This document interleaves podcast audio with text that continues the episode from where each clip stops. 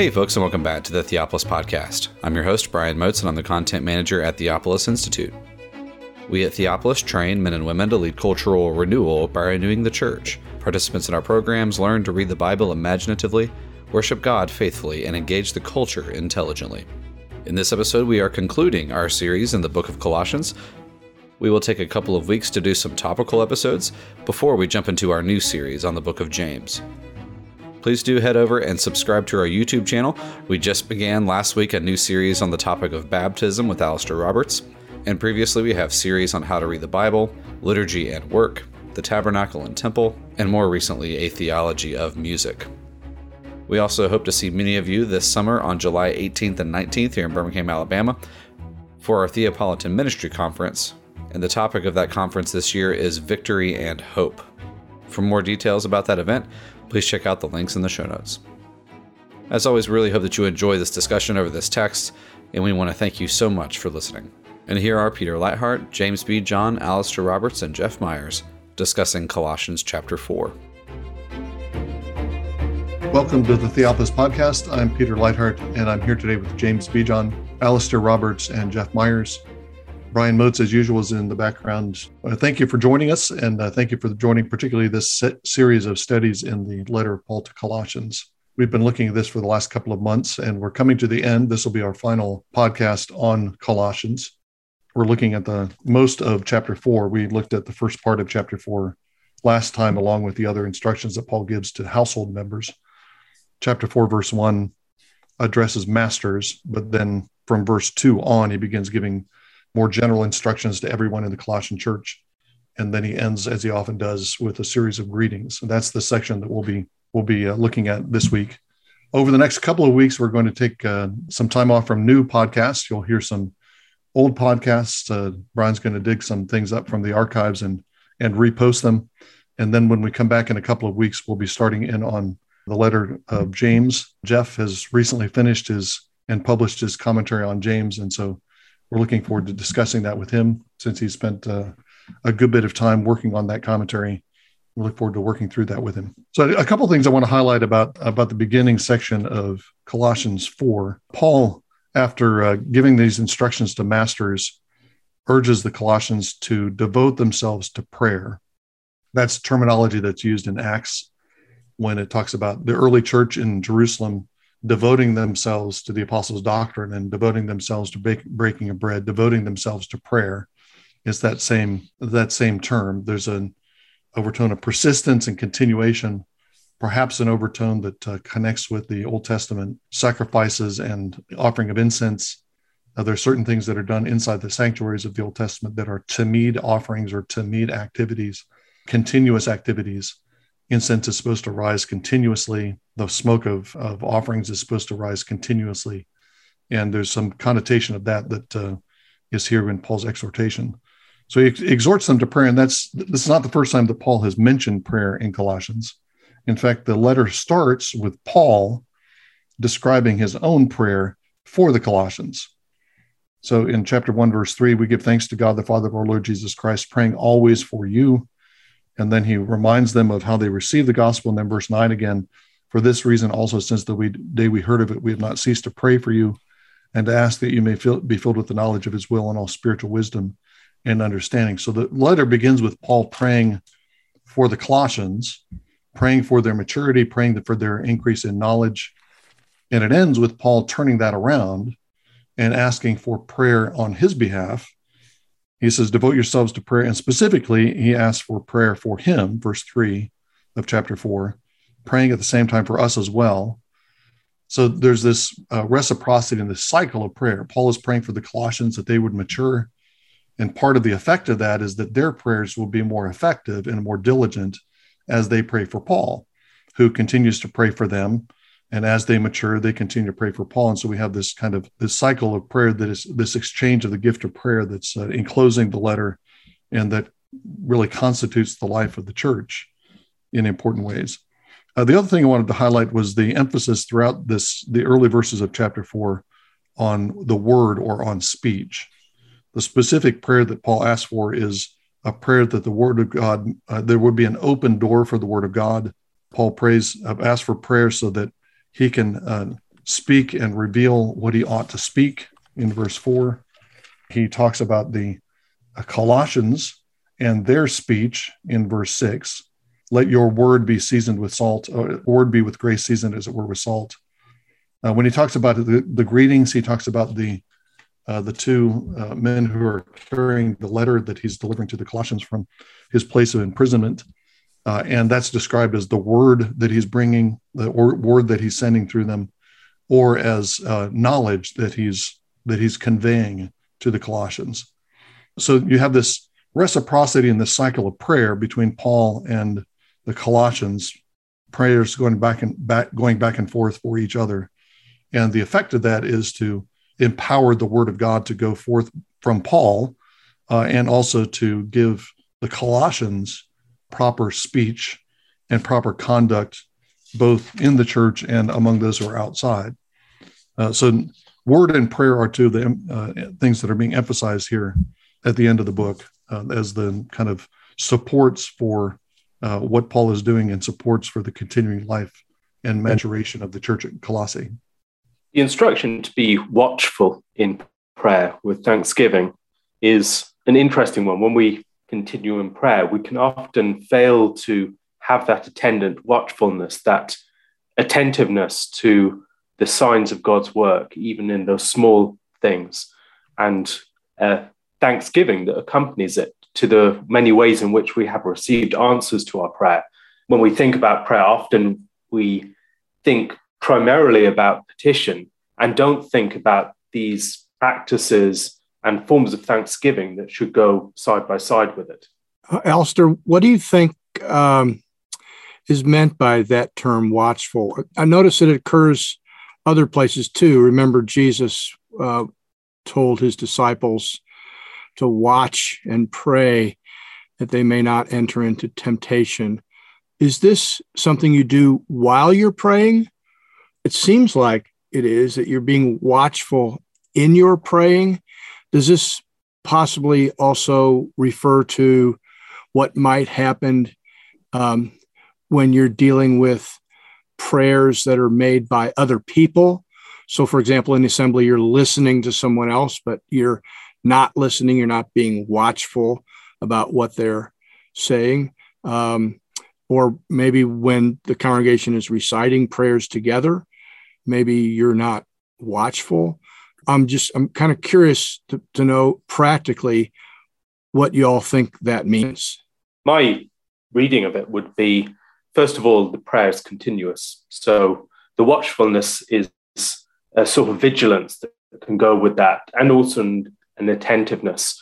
When we think about praying for particular things, often we can be inattentive to the different ways in which those prayers might be answered um, we're so focused upon um, the duty of prayer that we don't actually consider the opportunities that have been put before us that we should take in order for those prayers to be realized.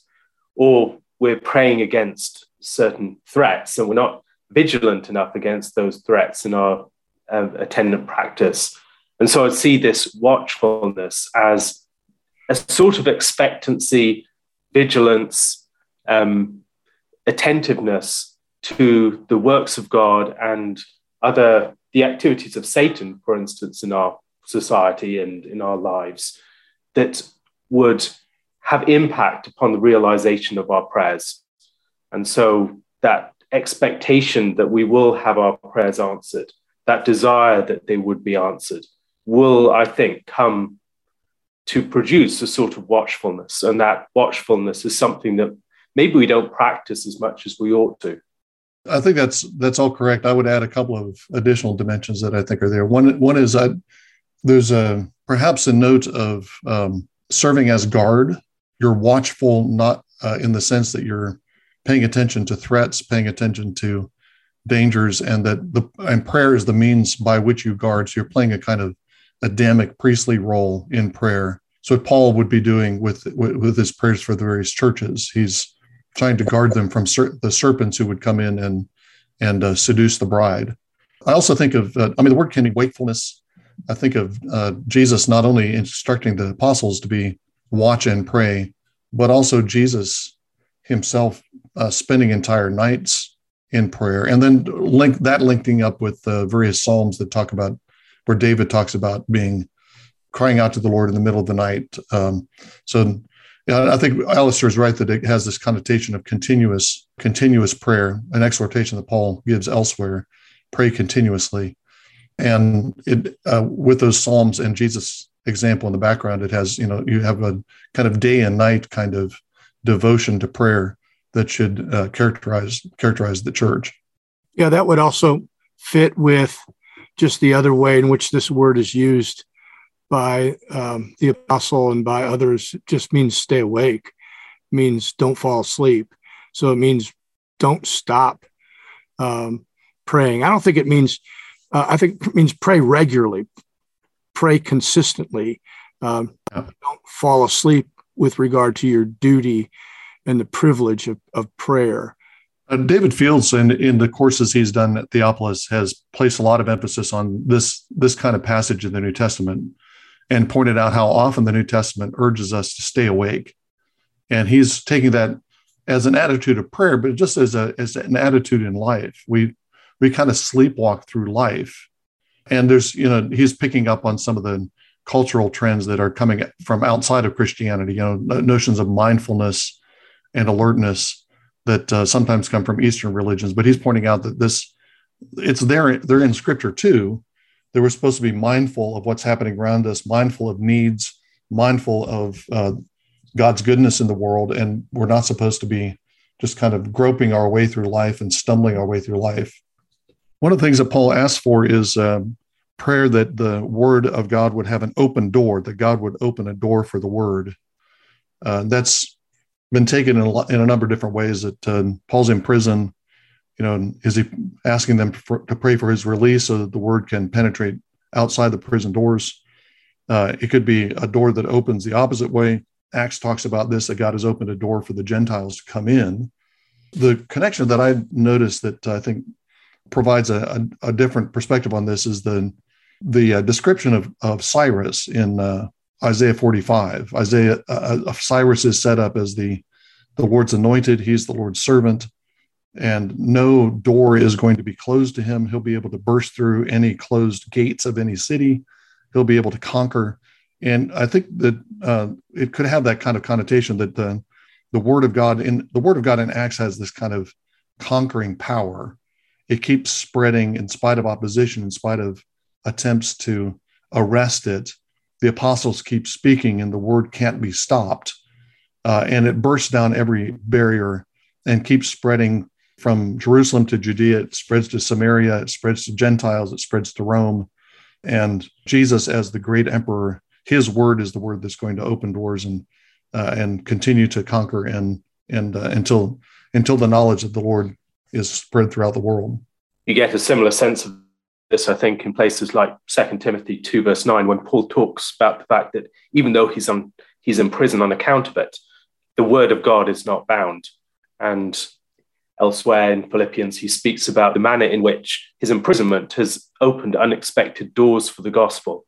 This expectancy that the gospel will break through any one of the barriers placed in its way, I think, is an element of Paul's teaching that I always find deeply encouraging when I read the epistles.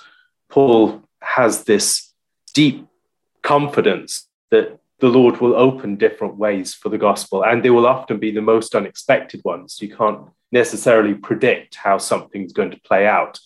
And I often feel this about our, our lives. We don't know what ventures that we engage in will be fruitful. We don't know what um, connections we might have when we um, go to a particular location or engage in a particular activity, there's a sort of sacred serendipity to the way in which the gospel is, the way is forged for it. And our involvement in that can occur through planning and other things like that, but primarily prayer that the Lord would act in order to open this way for the gospel.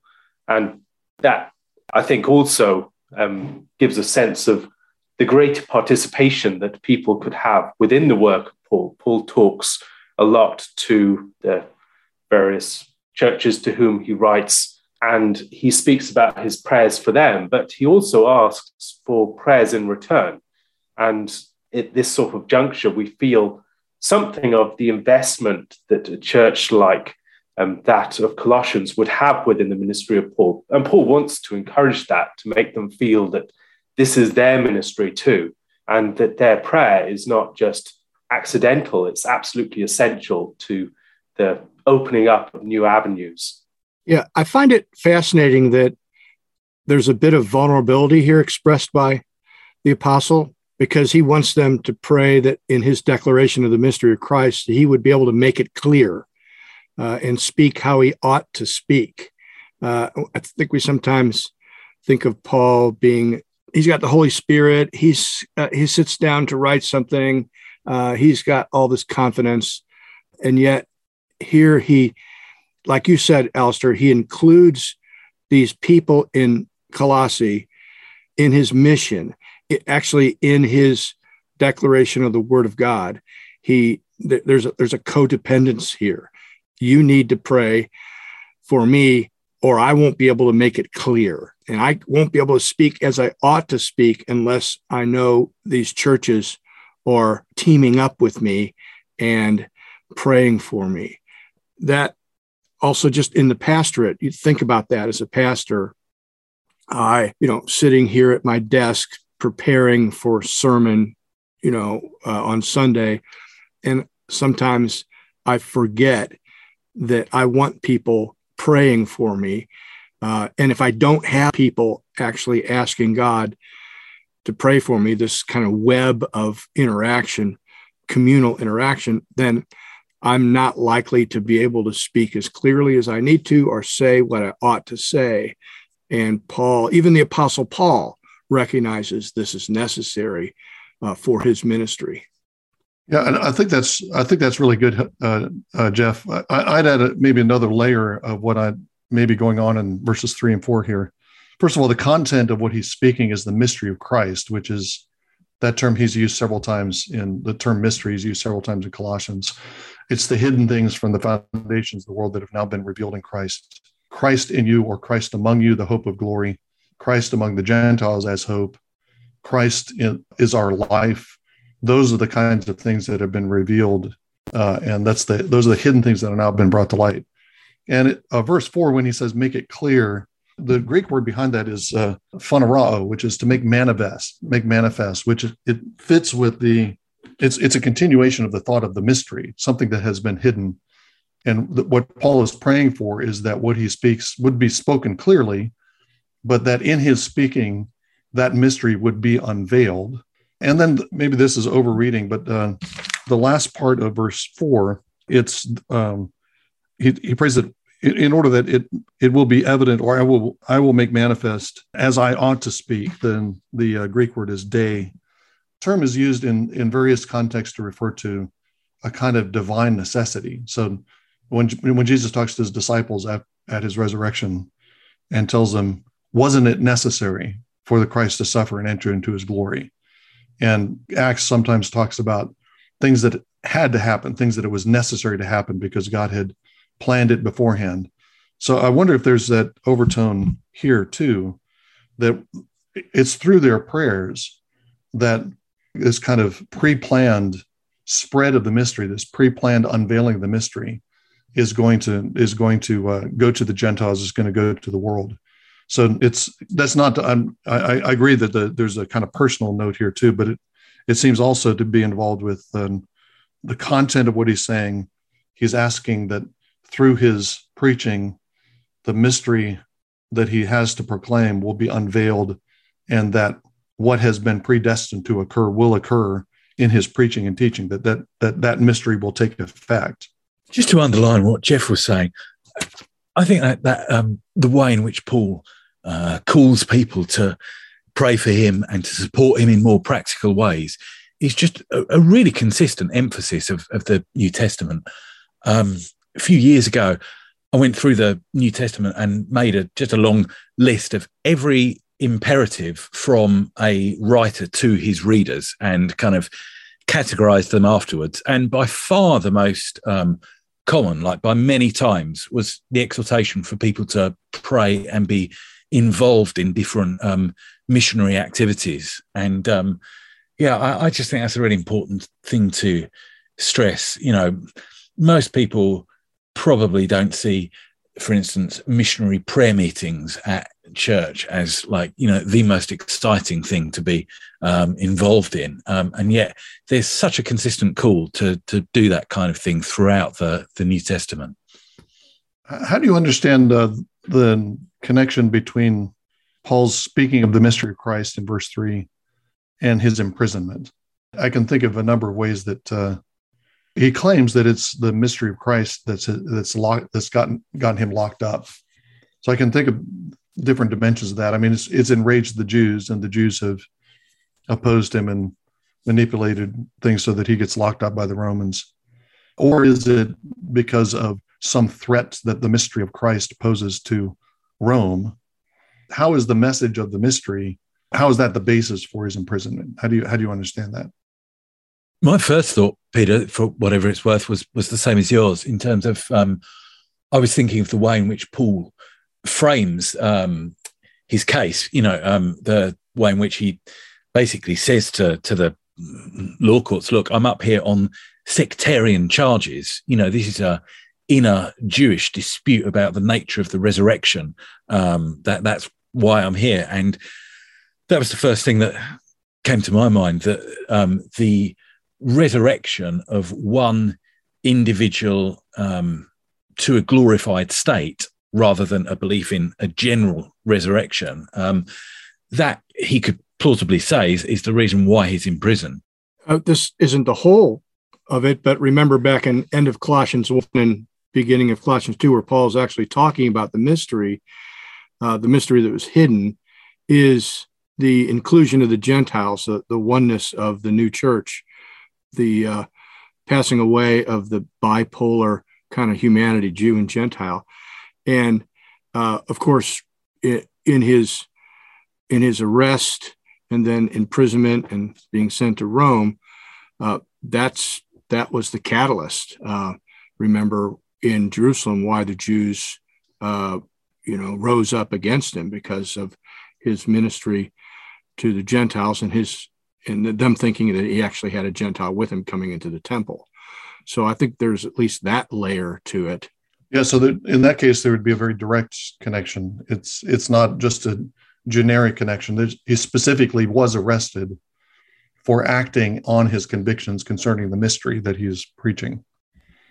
Yeah, yeah, that, that, yeah that's uh, that's that's really helpful. As Paul goes on, he's uh, giving instructions to the Colossians. He's asked them to pray then he's in, in instructing them about their walk in verse 5 and their speech in verse 6 um, and it seems to be both both of these are directed toward outsiders. Uh, verse 5 is explicitly walk with wisdom toward outsiders. And verse 6 is uh, seems to have the same audience in mind. So both both in walk and speech they're supposed to act with grace and wisdom uh, so that they can uh, well as as the phrase goes that they can redeem the time or make the most of the opportunity as my new american standard puts it or respond appropriately to each person. Quick comment on this idea of redeeming the time. It feels to me that we've got a really a, just a cluster of priestly type uh, words here priestly vocabulary and and ideas. Um, peter mentioned the way in which this continue steadfastly in prayer um, resonates with the notion of the tamid, this sort of continual sacrifice to um, to make clear, you know, this uh, phaneroo is is often to do with sort of shining. You know, it's a similar word for a, a torch and so on. We've got redeeming um, the time, and then sort of uh, speech being seasoned with salt in uh, in the next verse, in verse six. And uh, I just wonder if we've got uh, a lot of images here connected with uh, priestly service that meant to kind of stick together in some way. So would this be a variation on some uh, notion of, of uh, living sacrifice, Romans 12? I the, the salt would would would fit with that. Salt is also a component of the incense that was used in the tabernacle. So then incense is a symbol of prayer. Um, so is that is that the kind of thing you're thinking of, James? Yeah, it is in part. And then I guess I was also thinking in, in part of the more evangelistic um, sense of priestly activities, the way in which the tribe of Levi would be really just dispersed through Israel, and that the you know the uh, city was to have a, a priest in its gates, you know, who was presumably to hold forth uh, the word of life and, and instruct people. So um, I was thinking sacrificially, but also with a with a evangelistic slant to it. I think as modern people, it's very easy for us to read the expression making the best use of, use of the time and think about that merely in terms of filling our diaries with things and making sure that we're always maximizing Christian activities that we participate in. And yet, it seems to me that, particularly in Ephesians 5, which is a similar passage, but also here, there's a sense of a redeeming of time in a far thicker way. And so, in days that are dominated by wickedness, in days that are not yet days of our Lord's coming, we must act accordingly. And so, there are ways in which, for instance, we must practice watchfulness, looking towards the coming day of the Lord. And that expectancy with which we fill our time is one way in which we redeem, redeem these days they become days not just of Christ's absence, but days filled with waiting and expectancy.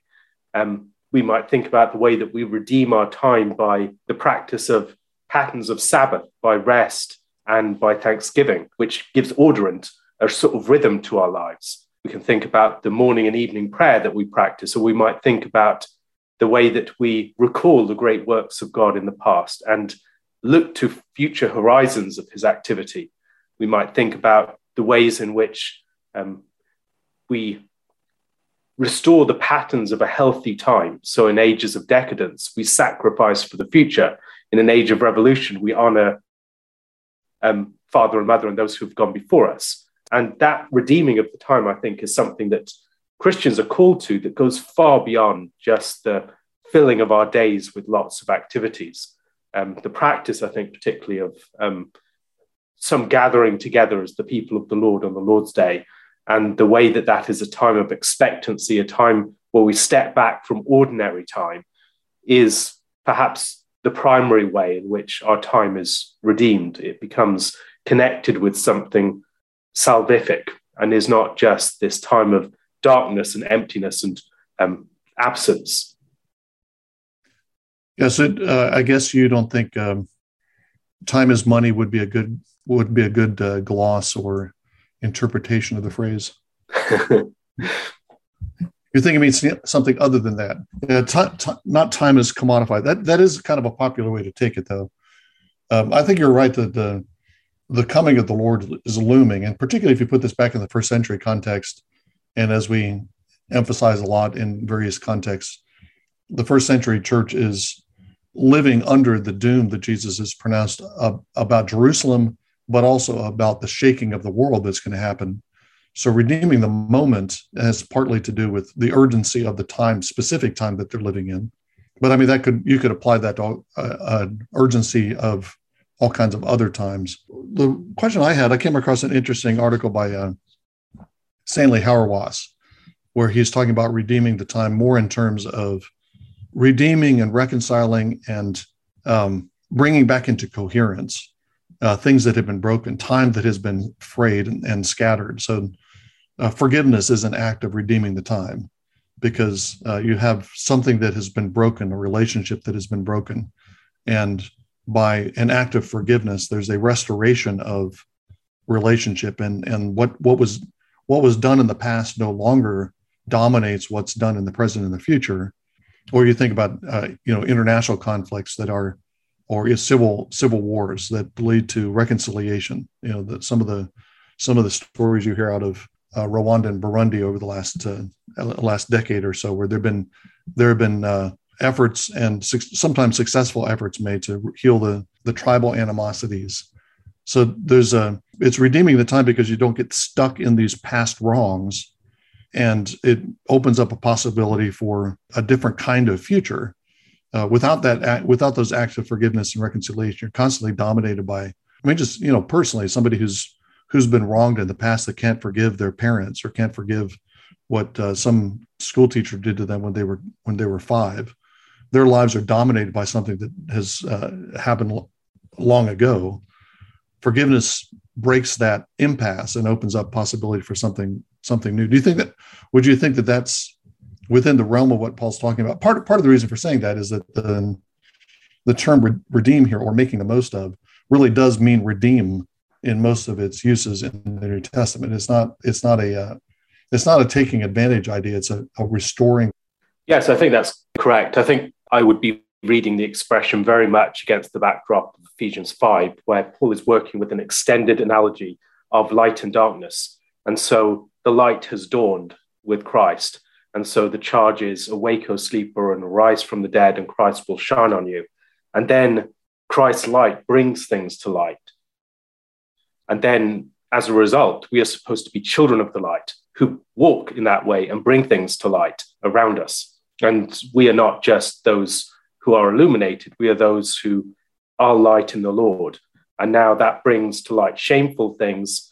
It is one of the things that provokes us to be engaged in the activities of the light, no longer engaging in getting drunk with wine and debauchery, but those who recognize the evilness of the days and seek to transform that by the light that we bear. And so that can very much be seen in acts of forgiveness and reconciliation. It can be seen in the ways in which, by our presence, we bring the evil character of certain activities to light and expose by the contrast alone something of the, the wickedness that exists within our days.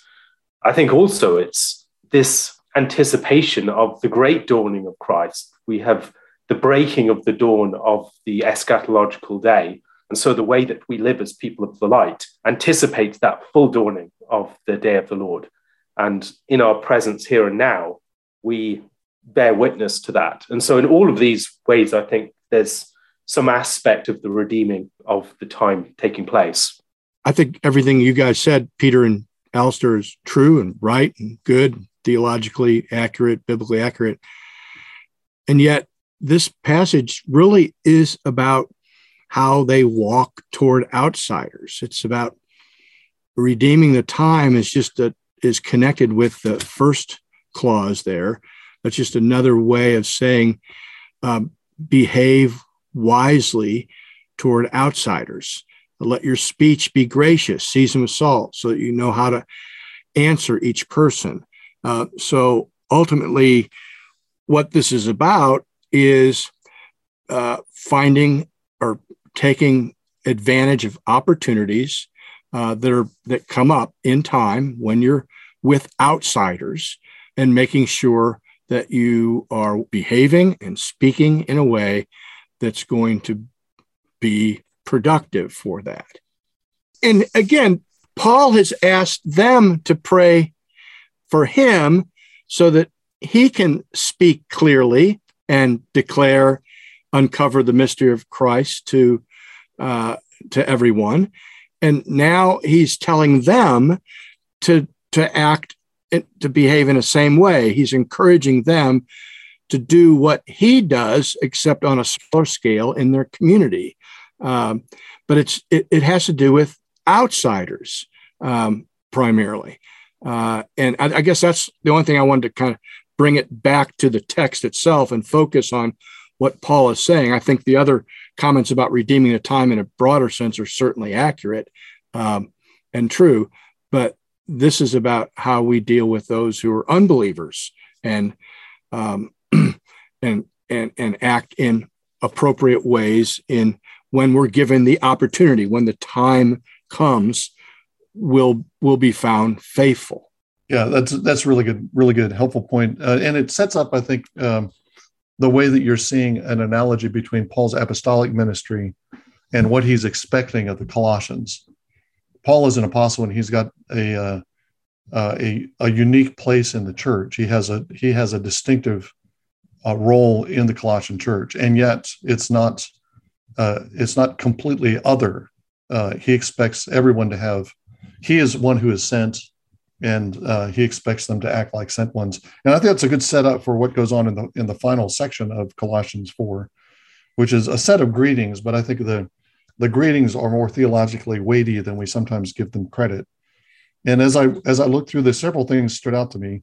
One is it, if I counted correctly, uh, there are 12 names that are here, uh, not 12 people, because um, Jesus, who is called Justus, is given two names, and Mark is mentioned as sending greetings, but he's identified as Barnabas's cousin Mark. So he mentions Barnabas. When you total up the number of people, if I've counted correctly, I mean, you can our, our numerology um, gurus can check me and see if I can count. Uh, James knows I can't count, but I think there are tw- I think there are twelve names on the list. So that that that numerical set, uh, uh, uh, in addition to Paul, Paul is not Paul's not one of the twelve. No, is that what you get, Jeff? No, include Paul, and you got twelve. Okay, That's correct. One, two, three. Yeah, Tychicus, Onesimus, Aristarchus, Aristarchus, Mark, Barnabas, Justus, Epaphras, Luke, Demas, Nympha, Archippus, and Paul. That's 12. Was that 12? yes. Is that 12 people that are mentioned or 12 names? I was I was going with the names. Yeah, well, okay. Well, 12 names. Yeah. Okay, good. I can't count, but I'm glad somebody can. But still you've got the 12. I'm glad I'm glad that was accurate at least. Uh, which which puts Paul in this position of he's an apostle who is a sent one, one sent with the authority of Jesus. He is sending Tychicus to make known what's happening with him to the Colossian church, along with the Onesimus.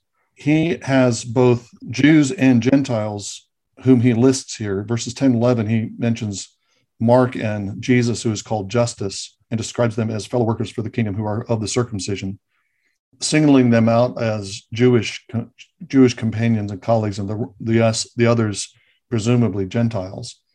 Uh, besides that, he he uses the word for encouragement a couple of times, which is related to the the uh, the word that's used to describe the spirit, parakletos. Uh, he's uh, mentions the greetings from Jesus, who is called Justus. They proved an encouragement to me, so they're playing the role of the paraclete to Paul.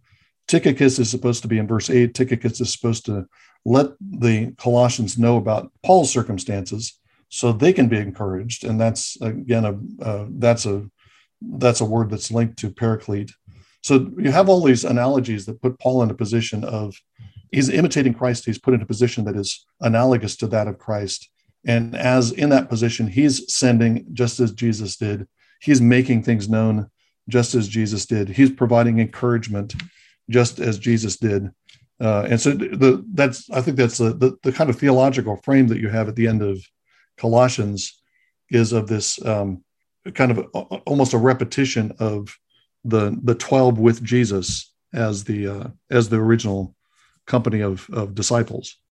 There's quite a social mix here as well. We have a large householder in Nympha, a doctor in Luke. Um, we have people with enough financial freedom or support to do the work of the gospel as their full time work. Tychicus, Mark, and Epaphras. And then we have a slave in Onesimus. Um, we see three Jews, Aristarchus, Mark, and Jesus called Justus, and three Gentiles in Paul's fellow workers, Epaphras, Luke, and Demas. And it seems that within the work of the early church, there is this cosmopolitan flavor to it. These are not just Jews doing this work, nor is it just people of a particular class. There is quite a variety brought together in this common activity. I think the other thing that's worth noting is the presence of um, Luke. And if this is the Mark who was the author of the second gospel, we have two gospel writers in the same place as Paul.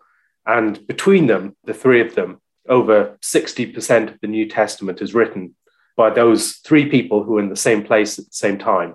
And often people can talk about the communities of the various gospel writers not so much nowadays, but certainly in sort of New Testament scholarship you'd find in the past, these very distinct, discrete communities that had the character of a particular writer that was, and they will be reflected in the issues and the concerns and preoccupations of the various material. We see, I think, in passages like this, something that pushes back against that vision. The church was a highly connected place the various authors of the New Testament material constantly crossed paths. There were lots of any person within the church, within the early church, would have had a number of different connections to different ones of these authors. And so the material is held together by the fellowship between these men, by the interconnectedness of the church that was formed through their ministry, and the exchange of ministers and the circulation of apostles that we see in passages like this. So again, yeah, that's a very good point. That, that you have the you have a, a collection that is um, of individuals that matches exactly what Paul says is happening in the renewal of of the uh, gospel and the renewal of the image of God, which is the union of Jew and Gentile, circumcised and uncircumcised, slave and free, and so on. Maybe it's also instructive to note how God is always mixing things up in the church. I mean, people are coming and going. There's there's new new people being introduced, new new relationships, there's new converts. Epaphras is away for a while and he's coming back. There's Onesimus, people change. You know, they might have reason to be suspicious of Mark because of what we read in Acts 12 and 13, but now he gets the approbation of the of the apostle, so he's he's approved by him. And I, I noticed too, Demas is mentioned here, but Demas later on in Second Timothy is going to fall away. He's going to forsake Paul. Remember, having loved the present world. So there's just a lot of change going on in in the church, in these churches.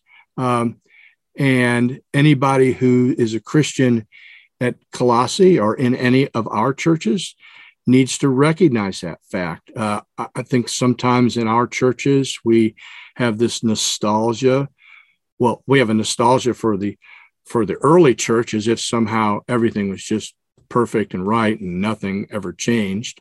But we also have a nostalgia, having been a pastor here for 28 years now. Um, we kind of look, people look back at the past and, think, oh, at, at, one time I knew everybody, and and now there's all these new people, and everything's changed, and and uh, and people that I thought were uh, faithful have fallen away, uh, and now there's new people that are rising up in leadership, and I don't know them very well. Uh, but all of that's going on in the New Testament, uh, and and and people need to recognize that that's the way God builds His church. Uh, it is always about mixing people up, uh, mixing things up in the church. Tychicus is the bearer of the epistle, and he also is going to bring news to Paul of the Colossians. If we're trying to fit together the chronology of the various letters, it seems likely to me that um, Paul at this time was sending the letter to the Colossians, the letter to the Ephesians, and the letter to Philemon. All of the names that we find in the book of Philemon are also found here, apart from Philemon and Apphia. And one of these letters is directly addressed to the church, one is addressed to a particular member of the Colossian church, and the other letter is passed on from another church nearby. Archippus, who is also mentioned in the epistle of Philemon, is here charged to fulfill the ministry that he has received. And it seems that there is a bundle of letters already being sent joined together here. Some of these private letters like that to Philemon, and others are letters for a specific church, like that for the Colossians. And Ephesians seems to have more of a character of something of an encyclical that has been shared around a number of different churches in its original form. And so already we're seeing something of the orbit of Paul's ministry here, the way in which he has a number of people like Tychicus that he's sending out bearing these letters presumably at this time, he's also sending back Onesimus. And the fact that Onesimus is told, we're told that Onesimus, our faithful and beloved brother, is one of you. Maybe that's introducing him to the Colossian church, You might otherwise just think about him as the runaway slave of Philemon. We noted as we went through chapter one um, that we have this portrait of Christ who is um, before all things and holding all things together. And um, we, we've, I think, mentioned various times as we've gone through the letter the the various things which need to be held together. Um, there is obviously, you know, first and foremost, uh, um, reconciliation of of us as enemies um, to to God our Father, um, and a more general kind of renewal of creation. Um, there's then the sort of the sticking together of different elements of the church. So whether it's Jew and Gentile, or whether it's the kind of um, the social um, relationships which are prone to break apart that we thought about earlier so, uh, in this chapter, or, even at the end of chapter three, slaves and masters, um, husbands and wives, etc. There's a great um, pressure um, exerted by society today to, to break some of those relationships apart, to break a family um, apart, and so forth. And here, then, towards the end, it, it feels like there's this um, sort of more of an, an intra-church um, idea that the, there's a, a, sticking together of different churches with key individuals who work as kind of ministers to bring news to one or bring a letter to um, another or, or, to bring sort of comfort and encouragement to Paul or, or from Paul. And it just seems like there's this um, uh, ministry of reconciliation, you, you could call it, um, salvifically in, in the first place, but then kind of worked out at multiple um, levels throughout individuals, throughout families, churches, um, etc., which is just kind of uh, outworking throughout this epistle. Thank you again for enjoying this episode of the Theopolis Podcast. For more information and for more content from Theopolis, you can check us out online at theopolisinstitute.com. We release new articles every Tuesday and Thursday on our blog, so you'll want to make sure to look out for those. You can also find us on Twitter at underscore Theopolis and on Facebook if you just search for our name. If you've been helped, sharpened, and encouraged by this podcast, we'd really love it if you would go to iTunes and leave us a review. It just takes a few seconds, and it really will help us along in getting our content in front of new listeners. That's all for now, friends. We really look forward to being with you all again in the next episode. And as always, thank you so much for listening.